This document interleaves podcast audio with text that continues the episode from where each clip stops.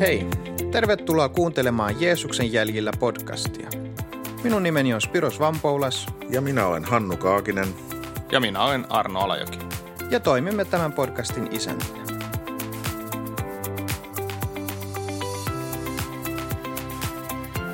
Tervetuloa kuuntelemaan Jeesuksen jäljillä podcastia. Tänään meillä on studiossa Spiros Vampoulas eli minä ja tota Arno Alajoki ja Hannu Kaakisen tilalla, joka valitettavasti joutui sairauden takia jäämään pois tästä podcastista, niin meillä on kuitenkin täysmiehitys. Meillä on paikalla Henri Hermunen Vaivamista. Tervetuloa Henri. Kiitos, kiva olla täällä. No niin, ja sulla on kans oma podcasti tulossa, vai onko se jo julkaistu? Joo, mä jo, joitain jaksoja on jo Okei. pihalla. Mikäs sen podcastin nimi olikaan? Podcastin nimi on Liminaalitila. Liminaalitila. Mikä on liminaali? Öö, no liminaalitila sanana tarkoittaa tämmöistä välitilaa. Okei, okay. Se tarkoittaa sitä, että sä oot lähtenyt liikkeelle jostain, mutta et Mm. ole vielä saapunut selvä. perille Okei. uuteen. Ja se ehkä kuvastaa myös sitä, missä me eletään tällä Joo. hetkellä. Länsimainen yhteiskunta on kenties jättänyt jotain taakse. Mutta me ei olla vielä saavuttu perille uuteen. Ja mä siinä podcastissa tarkastelen kriittisesti sekä tätä vallitsevaa kulttuuria, ää, että usein myös sitten kristinuskoa sellaisena, kun sen tässä ajassa ilmenee ja yritän löytää sitten tietä eteenpäin. joo, joo. Okei, okay. mielenkiintoista. Ja sä oot, sä oot kuulemma silleen terveenjärkinen mies, että sä et enää hiihdä kuulemma. Joo, mä oon siitä luopunut tosin välillä kaihoisasti katselen Okei, niitä, joo, joo. jotka sivakoi muistavilla suksilla tuolla menemään. Vanha Aatami vielä nostaa päätä. Kyllä. Mitäs sulla Arnolla se hiihtokausi mennyt? Hiihtokausi on mennyt erittäin hyvin tänä Erittäin vuonna. hyvin. Omi ennätyksiä rikotaan. Joo, kyllä, omia ennätyksiä Okei, joo. okei, no niin. Mikäs siinä? Katsotaan nyt. Onkohan, mutta sitä itse asiassa mä mietiskelin, että Hannu on meistä kovin hiihtäjä, mutta se onkin nyt kipeänä, että ei tämä terve, terve homma ole tämä. No eikö, eikö, se vähän urheilijoilla ole vähän tämmöinen näin, että urheilija ei tervettä päivää näe? Niin varmaan onkin joo. Voi voi. No, mutta kesä tulee, niin tämä hullutuskin loppuu sitten. Sitten se muuttuu johonkin muuhun Joo, hullutukseen. johonkin muuhun hullutekseen. No niin, no toisaalta. Miksei? Okei, mutta hei, meillä on tänään tämän päivän aiheena on yhteinen todistus. Puhutaan vähän yhteiskristillisyydestä ja, ja niin poispäin. Ja mä luen tästä raamatun jakkeen, tämä on Johannes, sen, Johanneksen evankeliumin luku kol- 13 ja 35, että kaikki tuntevat teidät minun opetuslapsikseni, jos te rakastatte toisianne. Niin mitä te ajattelette tästä tä- tämän jäin perusteella, että onko, onko kristillinen maailma epäonnistunut tässä? Niin tuon äh, kohdahan vois, vois, voi ymmärtää monellakin tavalla. Sehän voi ymmärtää, että, että tota noin, me tietyn porukan sisällä, kun me rakastetaan toisiamme, niin Mm. mm. sitten meidät tunnistetaan Jeesuksen opetuslapsiksi. Mm. Tai sitten se voidaan ajatella näin, että siinä puhutaan koko maailmanlaajuisesta seurakunnasta, eli kaikista ö, Jeesuksen seuraajista. Ja, ja tota, mä itse ajattelen, että osittain me ollaan itse luotu ö, ongelmia niin kuin sen yhteyden kannalta ja osittain ne sitten ehkä vaan on sitä kuvausta siitä meidän ihmisten rikkinäisyydestäkin, että me ei. Me ehkä halutaan olla oikeassa ja me tiedetään tai ajatellaan, että toi naapuri tuossa on väärässä ja Joo. sen tähden meidän, meidän on vaikea sitten ehkä löytää sitä yhteistä polkuakin välillä. Mulle tulee mieleen tämmöinen teologi opettaja kuin Francis Chan on, on Mm. tuossa julkaissut hiljattain kirjan Until Unity. Ja hänen ehkä semmoinen perusteesi tai lähtökohta siinä on, että, että kirkko on yksi syvimmin jakautuneista ryhmistä maan päällä. Joo. Ja, ja mä oon tästä ehkä vähän eri mieltä. Mm. Jos, jos katsotaan ihmiskunnan historiaa, niin sitä leimaa tavallaan eri ihmisryhmien väliset niin kuin Joo. konfliktit. Ja se on käytännössä ihmiskunnan tarina, Niinpä että me riidellään ja taistellaan toinen toistemme kanssa. Ja, ja, ja jollain tavalla mä ajattelen, että, että äh, kristinusko alusta saakka on tuonut ihmisryhmiä Yhteen. yhteen Joo. sekä yhteiskunnallisten kerrosten läpi että Mhm. mm-hmm. sitten etnisten taustojen Kyllä. halki. Ja se on yksi kantavista teemoista kaikissa Uuden testamentin kirjoituksissa. että vihollisuuden muuri on murrettu ja Mm. Kristuksessa kaikki on ö, yhtä. Ja, ja, ja mä ajattelen, että se on edelleen totta, Mm. se, että ö, maailmanlaajuinen seurakunta, siis Kristuksen ruumis, on, on laajimmille levinnyt ja pitkäkestoisin ö, ihmisryhmiä toisiinsa yhdistävä voima. Ja, ja, ja se on todella merkityksellistä ja vaikuttavaa. No mä ton voi, joo, komppaan tota, että kyllähän siinä on jännä semmoinen mysteeri, että kokee sellaista veljeyttä ihmisen kanssa, jota ei koskaan tavannut aikaisemmin. Sitten onkin jotain hyvin... Se on, sitä on vaikea itse asiassa selittää, mm. Mutta se on, se on joku semmoinen juttu, että meillä on jotain, se si, paljon vahvempi side kuin, kuin ja nyt päällinpäin voisi kuvitella, Mm. että on olemassa. Mä voisin tuosta siis sanoa sitä, kun itse kun on kiertänyt maailmaa ja, ja tota, noin, tavannut ihmisiä tosi monesta eri taustasta, niin Mm. kyllä se on, on siis, se on aivan, äh, se on pysäyttävää se Mm. ajatus, että sä voit tavata ihan kenet tahansa, jota sä koskaan ennen tavannut, ja sulta löytyy yhteys, se Mm. yhteinen usko. Ja, ja usein näissä kohtaamisissa se ensimmäinen kysymys ei ole, että no mihin sä nyt uskot siis äh, Niin, kaikkia niin, opinkappaleita ja, ja muita tämmöisiä, vaan, vaan se on se yhteys. Ja, ja Mm. ehkä mä tässä, tässä mä, mä tota, mitä sä Hen- Henri tässä nyt sanoitkin, niin kyllä mä, mä oon itse samaa mieltä. Ja, ja en tiedä sitten se, sitä, että vääristääkö meidän ehkä tätä nyt kotimaista, suomalaista mm. näkökulmaa se, että, että me, me tota noin, eletään tietynlaisessa kristinuskon vähemmistö, ää, miten se nyt sanoisi, vähemmistöalueena, siis siinä mielessä, että jos ajattelee kristinuskon painopistettä, ää, valtaosa kristityistä elää eteläisellä pallonpuoliskolla mm. ja me, me ollaan niin kuin Mm. mm. aika isossa vähemmistössä siis tässä, Kyllä. tässä pohjoisella pallonpuoliskolla ja, ja kristinuskon kasvu pääosin tapahtuu tuolla eteläisen pallonpuoliskon alueella, joten, joten niin kuin, onkohan meillä, et, et vääristääkö se osittain meidän niin kuin myös kuvaa tästä, Mm. tästä tota, noin yhteydestä? Se on ihan mahdollista ja varmaan myös tämä tietynlainen elämän perustarpeiden niin kuin yltäkylläinen täyttyminen niin kuin saa meidät myös sitten keskustelemaan jollain tavalla eri tasolla Joo. ää, tämmöisistä kysymyksistä. Tavallaan, että sellainen, sellaiset alueet, missä se ei ole itsestään selvää, niin se ää, yhteyden merkitys korostuu ihan eri tavalla. Joo. Meillä on varaa riidellä keskenään. Niin, kyllä. No, no vo- voisiko tässä ajatella, milloin tämä tämmöinen niin kuin se, seurakuntien jakava, tai mistä se johtuu sitten, että meillä on, on tämmöinen, tämmöistä seurakuntaa va- jakavaa niin kuin, erimielisyyttä, että, että, että voisi niin Suomen kontekstista ehkä sanoa, että, että tällaiset ää, mit- vapaa-kristillisissä suunnissa ehkä on ollut jonkinlaista as- tiettyä asennetta sanotaanko luterilaiseen kirkkoon liittyen ja toisinpäin, että se on molemmin puolista ehkä ollutkin, jos rehellisyyden nimissä puhutaan. Niin. No tuohon täytyy heti niin kuin, todeta se, että, että siis, äh, kirkkohistoriallisestihan se on niin kuin se eriytyminen alkanut jo siellä ihan, ihan alkuseurakunnan äh, lähteiltä. Paavalikin todistaa, todistaa, olikohan se korinttilaisen, jossa, jossa hän puhuu, että, että ne riitelee keskenään ja toinen sanoo olevansa Niin, Ää, Paavalin puolella ja toinen sanoo olevansa ää, tota, Apolloksen puolella, johon sitten Paavali, Paavali sanoo, että, että, tota, noin, että minä istutin, Apollos kasteli, mutta Jumala antoi kasvun. Tämä on Joo. ensimmäisen korinttilaiskirjan kolmannesta luvusta. Eli, eli kyllä meillä niin kuin, jostain syystä meillä on tämmöinen niin kuin, halu ja tendenssi Mm. mm. ää, ryhmiytyä ää, joidenkin kanssa ja toisia vastaan. Mm. Mm. Että kyllä se vaan niin kuin, valitettavasti näkyy tässä ja on näkynyt Joo. koko niin kuin, kristikunnan historian ajan. Joo, kyllä, kyllä mä ajattelen edelleen, että se on osa, osa ihmisluontoa, kenties sitä langennetta Mm. ihmisluontoa, että me jakaudutaan ja heimoidutaan ja, ja ajatellaan, tehdään vastakkainasettelua, että me ja he Joo. ja, ja jollain tavalla Mm. palaan siihen ensimmäiseen ajatukseen, että, että tämä Kristuksen kirkon yhteys, nämä, niin. ra, nämä rajat ylittävä yhteys on ikään kuin todistus Mm. Jumalasta, että Mm. meillä on kuitenkin kyky ylittää näitä raja-aitoja, Joo. muodostaa yhteyttä ja kokea sitä yhteyttä. Ehkä se on se hengen luoma yhteys, josta Uudessa testamentissa puhutaan.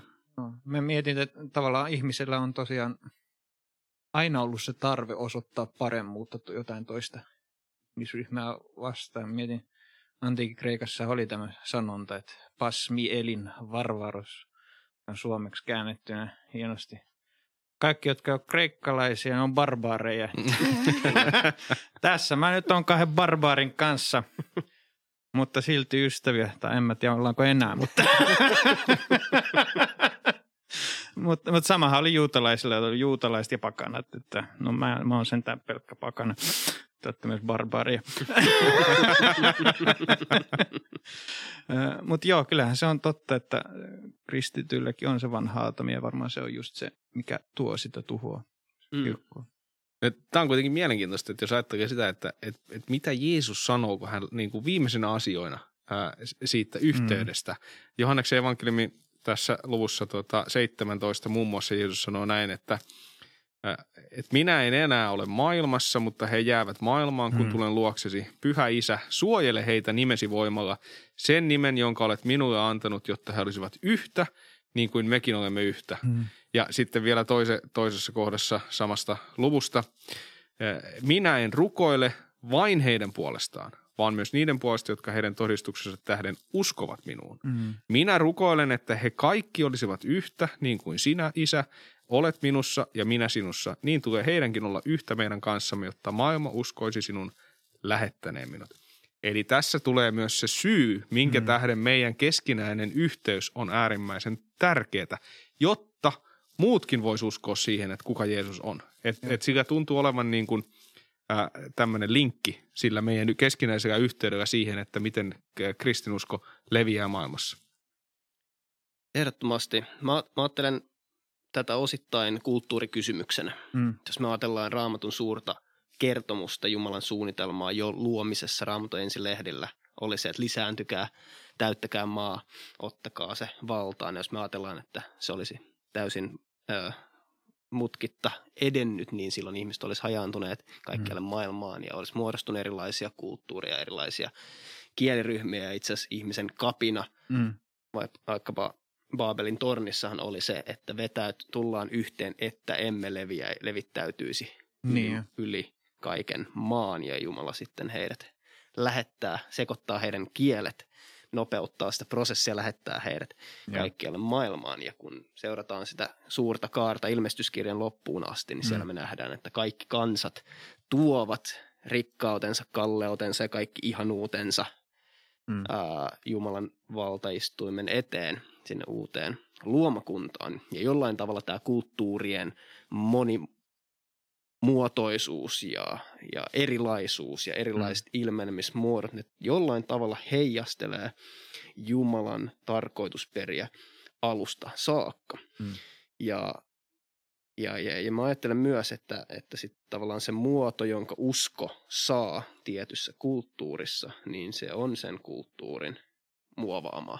Eli kun, jos katsotaan ihan raamatun tekstiä ja apostolien tekojakin, kun evankeliumi istutetaan jonkun kulttuurin keskellä sinne niin. pakanoiden ja barbaarien niin. pariin, niin ei heistä tule juutalaisia, vaan Kyllä. se usko kasvaa ja se saa näkyvän muodon hmm. sen kulttuurin keskellä. Kyllä. Ja samalla tavalla raamatun kirjoittajat ja kokoajat ei he pelänneet hyödyntää hmm tavallaan ympäröivän kulttuurin muotoja, ihan jälleen lähtien sieltä ensimmäisestä Mooseksen kirjasta, jotka on selvästi dialogissa sen muinaisen Mesopotamian muiden myyttien alkukertomusten kanssa, tai sitten sanalaskujen kirja lainaa egyptiläistä viisauskirjallisuutta, ja Paavali hyödyntää kreikkalaista mm. filosofiaa omissa jutuissaan, niin, niin nämä kulttuurivaikutteet, ne tavallaan muovaa sitä, mm milla, millaisella tavalla usko ilmenee ja minkälaisen muodon se saa. Joo. Ja esimerkiksi vaikkapa länsimaisen kristinuskon tämmöinen taipumus esittää uskon sisältö systemaattisen teologian muodossa, Joo. Niin, niin voisin väittää, että se on hyvin kulttuurisidonnainen Kyllä. tapa käsitellä tätä asiaa. Ja, ja se on ikään kuin tämmöinen yksi esimerkki siitä, että ne tavat, joilla me sanotetaan uskoa se muoto, jonka me uskon eläminen saa, niin, niin se on mun mielestä mm. enemmän riippuvainen meidän kulttuurista ja, ja siitä historiallisesta kontekstista, jossa me ollaan, kuin me ehkä halutaan myöntää tai ehkä osataan tunnistaa. Kyllä. Tuossa on myös mun mielestä toi, toi Babelin tar- kertomuksen ja sitten se tämä lopuaika, kun Jumala kokoo kaikki kansat yhteen, niin tavallaan tässä näkyy, että se Jeesuksen sovitustyö tuo yhteen ihmiset, että se on kanssa yksi näkökulma siitä, kuinka evankeliumi oikeastaan yhdistää ihmisiä ihan eri taustoista ja yhteiskuntaluokista. Joo, ja tuossa tulee mieleen, keskustelin äh, Hannu Sorsamon kanssa, joka on Wycliffe raamatun kääntäjien palveluksessa, ja hän oli lukenut äh, kirjaa siitä, millä tavalla sanoma Jeesuksesta tuli vaaraani mm. kansan pariin tuolla Etelä-Amerikassa, Ecuadorissa. Ja, ja siellä tota, ihmiset kääntyvät Jeesuksen puoleen ja, ja sitten ensimmäinen sukupolvi kristitty alkoi miettiä, että no mikä, mikä on tunnusomaista kristitylle, miten sanottaa sitä uskoa, niin heille tuli tämmöinen slogan sitten, että kristitty ei keihästä. Eli, eli mm. koska siinä heimokulttuurissa siis tämmöinen niin heimoväkivalta on ollut Joo. todella merkittävässä osassa ja, mm. ja sitten kun evankeliumi sai otteen siellä, tuli muutti ihmisten elämän ja sydämen, niin he tuli siihen tulokseen, että kristitty on semmoinen, joka ei tapa, Joo. joka ei tapa ei tai kosta väkivalla. Ei, kristitty joo. ei keihästä. Joo. Ja, mutta tämä on hyvin kulttuuri, sidonnainen ilmaisu, ilmaisu siitä, joka on meille tosi vieras. Mm. Mutta siitä tuli tämmöinen niin keskeinen uskon tunnustus mm. sen heimon keskellä. Ja, ja, ja, ja ehkä jotain samaa me voidaan tavoittaa siitä, että kun Luther korotti niin kuin vaikkapa yksin uskosta – Kyllä. Uh, tämmöisen niin kuin teesin meidän uskon ytimeen. Ja, ja, ja se on hyvin toki perusteltavissa Uuden testamentin kirjoituksilla, mutta niin on myös tämä slogan, kristitty ei keihästä. Mm. Oh, mielenkiintoista. No miten sitten, mä vaan mietin t- tätä, että on ollut tällainen slogani joskus, äh, miten se meni, Mä sanon tämän englanniksi, sitten mä yritän kääntää sen. Että se oli se on Doctrine Divides, Experience Unites, että allekirjoitatteko tämän väitteet, eli äh, miten se nyt suomentaisi, eli äh, opillisuus jakaa ja, ja kokemus yhdistää, mutta mä henkilökohtaisesti ihan täysin alle, allekirjoita tätä.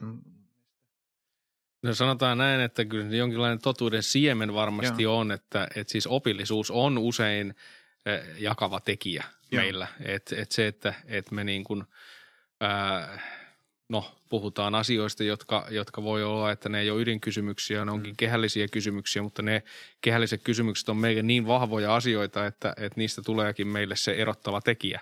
Et siinä mielessä opillisuus kyllä jakaa, mm. ää, mutta tässä mä ehkä äh, tota, siinä mielessä pikkasen ää, laventaisin tätä ajatusta siihen, että – että se opillisuus, jos sä et ole ollenkaan perehtynyt asioihin, mm. Niin silloin se jakaa. Mutta sitten kun sä oot vähän enemmän tutustunut ja pohtinut ja pureskellut niitä raamatun valossa, mm. ää, niin sitten ne välttämättä ei olekaan jakava tekijä, niin. vaan ne voi olla vahvistava tekijä, että sä ymmärrät, mm. mitkä on kehällisiä ja mm. mitkä ei ole kehällisiä asioita. Mä, mä tuon, tuon tämän asian siksi esille, koska mun mielestä moni tällä, tätä periaatetta noudattaen haluavat kokonaan heittää opillisuuden roskiksi, että et, et, tavallaan – Mä, mä uskon vain Jeesukseen, mutta sitten kysymys kuuluu, ku, mihin Jeesukseen sä uskot? Niin, kyllä. Ja siis tämä on, tää on taas toinen niin kuin oleellinen tekijä, että siis oppia tarvitaan. E, että oppi on äärimmäisen tärkeä asia, että me tiedetään, mihin me uskotaan, hmm. miksi me uskomme siihen, mihin se perustuu. Ja, ja koska se niin kuin on sen lähtökohta, että miten me eletään. Hmm. E, että vaikka tässä tämä esimerkki – sieltä Etelä-Amerikasta, minkä Henri tässä nostit, niin, niin siinäkin tulee se, että, että se pitää ymmärtää sitä omasta kontekstista käsin, mutta se on muuttava asia. Se muuttaa mm. käyttäytymistä, se muuttaa Kyllä. meidän elämää, suhtautumista tähän ympäristöön. Jos katsotaan vaikka, mitä, mitä tota noin, kun kristinusko alkoi levitä, niin, niin muun muassa apostolien tekojen toisen luvun jakeessa 42 sanotaan näin, että – Seurakunta kuunteli ja noudatti uskollisesti apostolien opetusta. Mm. Uskovat elivät keskinäisessä yhteydessä, mursivat yhdessä leipää ja rukoilivat. Ja tuossa oikeastaan kiteytyy tietty semmoinen ajatus siitä, että mitä tarvitaan siihen yhteyteen. Mm. Sitoudutaan siihen apostoliseen ä, opetukseen ja ä, yhteiseen niin kuin, leivän ja viinin niin kuin nauttimiseen siinä keskinäisessä yhteydessä. Mutta mä tiedän, että siis nämäkin on jo itsessään on erottavia tekijöitä, mm. että mitä nyt se apostolinen opetus sitten oikeastaan on ja, ja, ja sitten tämä ehtoisyhteys, joka, joka on sitten, koska ehtoisesta myös niin kuin on niin monenlaisia käsityksiä ja, ja, ja se, on, se on ollut sitten myös se niin kuin erottava tekijä. Et, et valitettavasti nämä, mitkä piti olla yhdistäviä tekijöitä, niin näissä tuleekin meille ne erottavat tekijät. Mä ajattelen jotenkin niin, että, että kypsä usko kykenee elämään jännitteessä. Kyllä. Eli, eli voidaan ajatella, että, että uskossa on tiettyjä jännitteitä, kuten mm. vaikkapa sana ja henki, mm. tai risti ja ylösnousemus, tai luonnollinen ja yliluonnollinen, tai se, että Jumalan valtakunta on jo nyt, mm. mutta ei vielä. vielä. Ja, ja, ja ajattelen, että näihin jännitteisiin sisältyy aika paljon sitä, miten me jakaudutaan eri kirkkokuntiin, jossa me jollain tavalla ehkä painotetaan enemmän sitä sanaa kuin henkeä, eli raamatun julistusta kuin hengellisiä kokemuksia. Ja, ja mä ajattelen, että kypsä usko kykenee pitämään näitä jännitteessä, koska mä haluan ainakin nämä kaikki. Joo.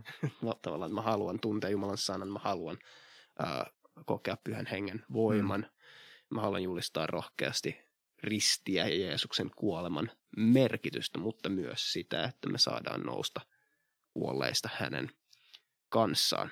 Mm. Ja, ja sitten tähän jännitteeseen liittyy myös se, että, että minulla on minun oma traditioni mm. ja sinulla on sinun oma traditiosi.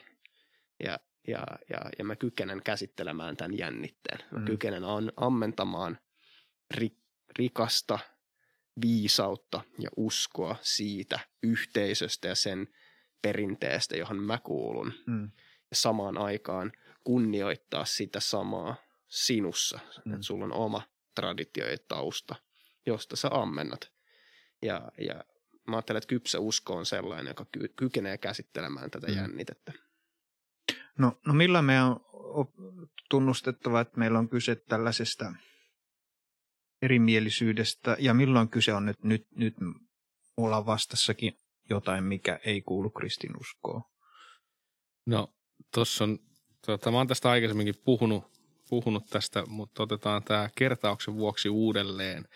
Eli, eli tota noin, äh, tämmöinen sanotaan kolmijakoinen luokitus, mikä on mm. ihan hyvä ajatus, että, että ensimmäinen niistä on tämmöiset kriittiset teologiset kysymykset, mm. johon kuuluu niin kuin kolminaisuusoppi ää, ja sitten oppi Jeesuksen täydestä jumaluudesta ja täydestä ihmisyydestä, mm. vanhuskauttaminen yksin uskosta, raamatun auktoriteetti ää, meidän, meidän elämässä ää, tästä, tästä tota noin, Muun muassa Raamattu itse todistaa, että jokainen pyhä ja hengestä syntynyt kirjoitus on hyödyllinen opetukseksi ja nuhteeksi, ojennukseksi ja kasvatukseksi Jumalan tahdon mukaiseen elämään. Tämä on toista Timoteuskirjeen kolmannesta luvusta. Ja ää, tota noin, sitten muun muassa se, että tämä ää, niin kuin historiallisesti tähän Jeesuksen jumaluuteen on osunut paljon kritiikkiä ää, muun muassa ää, niin kuin alkuseurakunnan aikoina – ja, ja siihen on ollut monenlaisia harhaoppeja – ja sitten taas toisaalta myös kolminaisuuteen, niin, niin tota, on, on, on tota, ne on ollut semmoisia kritiikin kohteita. Eli siis tämä on, että jos on asioita, jotka nousee näitä, näitä vastaan, hmm. niin siinä pitäisi herätä herätyskellot, että hetkinen, hmm. mistähän opi, tota, uskosta tässä nyt oikeastaan puhutaankaan. No sitten on toinen luokitus, jotka on niin tämmöiset teologiset kysymykset, joista voidaan olla eri mieltä, mutta jos me ollaan niistä eri mieltä, niin se saattaa aiheuttaa meille sen, että me ei löydetä sitä yhteistä tietä kulkeen niin kuin hmm. yhteydessä toisten kanssa. Ja näitä on nyt vaikka kaksi esimerkkiä otetaan, niin, niin kaste saattaa olla yksi tällainen. Ja, ja sitten tota, no tietysti ehtoinenkin, ehtoiskäsitys voi olla sellainen, hmm. naisten rooli seurakunnassa voi olla sellainen, tämän tyyppisiä asioita. Ja sitten meillä on kolmas luokitus, jossa on teologisia kysymyksiä, joista voidaan olla eri mieltä, mutta se ei katkaise meidän niin kuin, tätä keskinäistä yhteyttä. Joo. Eli me voidaan elää sinne yhteydessä. Ja näistä voi olla vaikka kysymykset lopunajoista, että, että mitä Joo. tapahtuu lopunajoissa aikoina tai kuinka vanha maapallo on tai tämän tyyppisiä niin kuin, kysymyksiä. Ja, ja se ongelma on se, että mi, mi, mitä kutsutaan myös jossain määrin fundamentalismiksi, on se, että et jos me katsotaan, että, että kaikki asiat kuuluu tähän kakkoskategoriaan, että mm. me ei voida niin kuin, me, me, ne, ne tota noin, ää, ei ole mitään asioita, mistä ei voida olla tavallaan eri, eri mieltä mm. tai ei ole ydinkysymyksiä ja kehällisiä kysymyksiä, niin se johtaa fundamentalismiin, joka sitten taas johtaa automaattisesti siihen tai no lähes automaattisesti siihen, että meillä katkee yhteys. Mm. Eli, eli mä niin kuin sanoisin näin, että jos, jos näihin kriittisiin teologisiin kysymyksiin ää, ni, niiden kanssa on, on tota noin, ää, mennään johonkin omille urille, niin sitten pitäisi alkaa kysyä, että mihin, mihin me mm. uskotaan. Sitten näiden muiden kanssa voidaan käydä dialogia, että ja. mitä ne tarkoittaa. Mutta niissäkin ehkä kannattaa, niin kuin joissain kysymyksissä kannattaa vaan hyväksyä, että toinen uskoo toisella tavalla, ää, e, e, eikä se niin kuin – ei, se ei ole, ne ei ole pelastuskysymyksiä. No. Joo, tässä ehkä korostuu myös sitten tämä niin kuin tradition ja kirkkohistorian mm. merkitys. Ja tähän on paljon sanottu, mun taustahan on vapaa-kirkossa, mm. joka on tuore herätysliike ja, ja, ja ei hirveästi perusta sinänsä traditiolle. Mm. Uh, mutta tällä aikuistuttua niin on löytänyt todella suuren rikkauden siis tavallaan uh, esimerkiksi varhaiskirkollisista mm. tai varhaiskristillisistä kirjoituksista, kirkolliskokouksista, puhutaan apostolisesta uskon tunnustuksesta. Mm.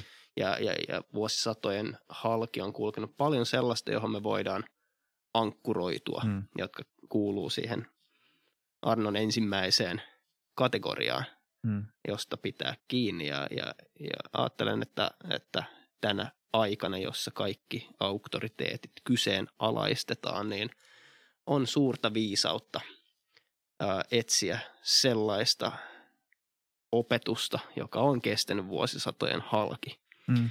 joka on tavallaan tämmöisiä niin kuin keskittyy ilmaisemaan sen meidän niin kuin kristillisen uskon ja evankeliumin ytimen. Niin, niin ne on semmoisia, mitkä, mitkä ankkuroi meidät johonkin semmoiseen, jotka on syvempiä kuin se, mitä me just nyt tänään kohdataan. Mm. Mä, mä vielä tota, tartun tähän sun toiseen, mitä sä tuossa aikaisemmin sanoit, että, että, että, että, että niin kokemukset, että heitetään oppiromukoppaa ja, ja perustetaan usko kokemuksille, niin, niin, niin tota, äm, se on tärkeää, että me, me niin kuin pystytään kokeen asioita, mm. ja, mutta se, niin me on paljon puhuttu tämän podcastin erilaisissa jaksoissa siitä, että, että tota, meidän tunteet johtaa meitä harhaan. Mm. Raamattu puhuu siitä, että sydän on petollinen mm. Ja, ja tota, jotenkin sitä ajatusta, että, että jos me kaikki perustetaan tunteille, niin me ollaan aikamoisessa tota, sekametelisopassa mm. sen jälkeen mm. sen tähden, että, että me ei, ei, mikään ei pysyvää Mm. Koska tänään multa, musta tuntuu tältä ja huomenna tolta ja toi satutti mua ja toi mm. ei tehnyt sitä ja toi teki tätä, niin, niin jotenkin se, se, se niin kuin on, on tosi vaikeaa rakentaa mitään pysyvää mm. sen, äh, sen niin kuin, tota noin, pohjalle. Ja Paavali sanoo Efesolaiskirjeen neljännessä luvussa näin, että äh, Kehotan teitä siis elämään saamani kutsun arvoisesti, aina nöyrinä, lempeinä ja kärsivällisinä. Auttakoon, teitä rakkaus tule, äh, auttakoon rakkaus teitä tulemaan toimeen keskenänne. Pyrkikää rauhan siteen säilyttämään hengen luoma ykseys. Mm. On vain yksi ruumis ja yksi henki, mm. niin kuin myös se toive, johon teidät on kutsuttu, on yksi. Yksi on Herra, yksi usko, yksi kaste, yksi on Jumala, kaikkien isä. Mm. Hän hallitsee kaikkea, vaikuttaa kaikessa ja on kaikessa. Eli tavallaan siinäkin Paavali jotenkin nostaa tätä, tätä että et, et me, meidän täytyy oppia rakastamaan toisiamme. Meidän pitää oppia, pitää lyhyet tilivälit toistemme mm. kanssa. Mutta jos me perustetaan meidän elämä tunteille ja kokemuksille, mm. niin, niin voi olla, että me heitetään kaikki nämä asiat romukoppaan no. silloin, kun vähän tuntuu siltä. No. Mä mietin, että onko se kokemus myös jossain määrin se jäi puhuu hengen tuoma ykseys, vai miten se ilmaisi? Hengen luoma ykseys. Hengen luoma ykseys, että se on, voisin sanoa, että se on tietyllä lailla tällaista ilmo, onko se nyt ilmoitus, tämä apokalyptinen juttu, jonka niin kuin nimenomaan Jumala sen meille kirkastaa ja paljastaa. Ja, ja, ja mikä mun mielestä tapahtuu aina sanan kautta sitten kuitenkin. Ja mistä puhuttiin, että törmää johonkin tyyppiin toiselta puolelta maailmaa ja löytyykin semmoinen yhteys, jota ei pysty, joka on tietyllä lailla my- mysteeri meille. Niin Mm. tota, mun mielestä tästä on kyse mun mielestä, jos puhutaan niin kuin siitä kokemuksesta, että se ei ole vaan mikään tunnejuttu, vaan ja nämä pitää kulkea käsi kädessä sana ja, ja, ja tämä ilmoitusluontoisuus, että se, se, se avautuu meille ja sen avaa vain Jumalan henkensä kautta. Joo, kyllä. Me, me tarvitaan sitä pyhän hengen niin kuin ymmärrystä meidän elämään Mm. näissä asioissa.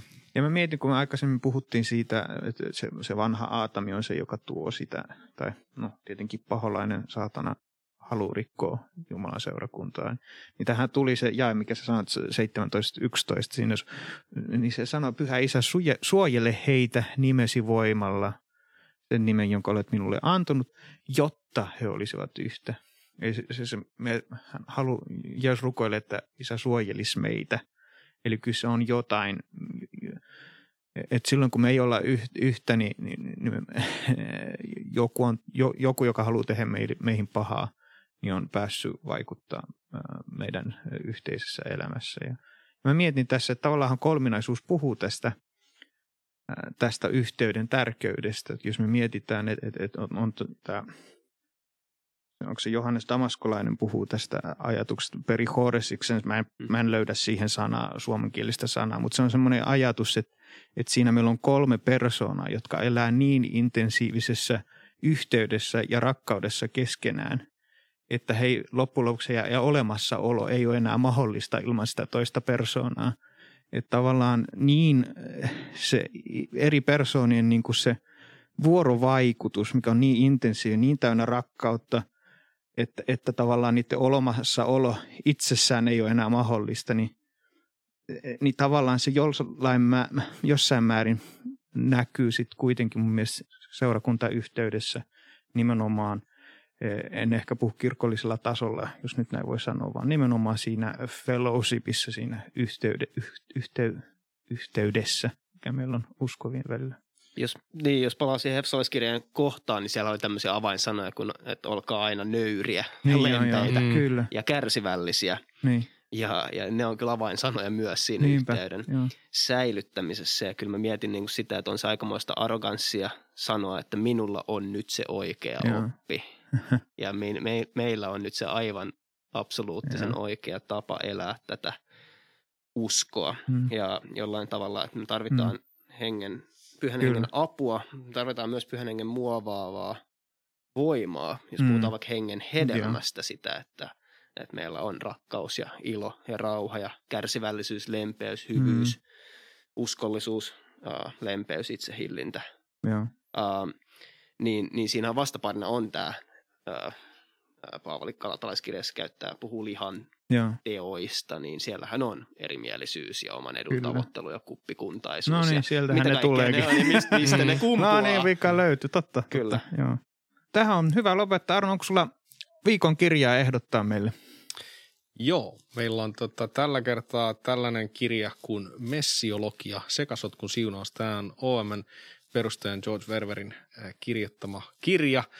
Ja oikeastaan tämä kuvailee sitä, sitä mi- minkälainen niin kuin tämä meidän tämän, tämän nyky tota, maailman seurakunta on. Se on Hmm. ää, sekasotku jossain määrin, mutta jollain ihmeellisellä tavalla Jumala toimii sen kaiken keskellä ja, Hmm. ja rakentaa sitä omaa seurakuntaansa ja, ja meitä, vaikka me mokataan, vaikka me ollaan vihamielisiä toisiamme kohtaan, Hmm. vaikka me ää, langetaan ja, ja kaikkea mahdollista, niin silti Jumala Hmm. jollain ihmeellisellä tavalla rakentaa sitä seurakuntaansa. Joten tällainen kirja olisi tällä viikolla tarjolla. Laittakaa meille jälleen kerran viestiä Joo. ää, yhteistietojen kanssa, Joo. niin me lähetetään sulle kirja. Kyllä. Voit mennä siinä meidän nettisivulle om.org kautta fi kautta podcast. Ja sieltä sitten voi laittaa viestiä. Siellä on valmis viestikenttä. No joo, mutta me siirrytään kohta loppumainokseen. Kiitos Henri, kun olit täällä meillä vieraanamme ja jaoit viisauttasi meidän kanssa. Ja, ja kiitos Arno kanssa. Ja me hyvä kuuntelija nähdään sitten seuraavassa jaksossa. Kiitos. Annu tässä hei. Teemme työtä vapaaehtoisten lahjoitusten varassa. Jos haluat tukea työtämme, voit tehdä sen MobilePayllä tunnuksella 46261 tai nettisivujemme kautta osoitteessa om.org kautta fi. Keräyslopa löytyy sivuiltamme. Kiitos lahjoituksistanne.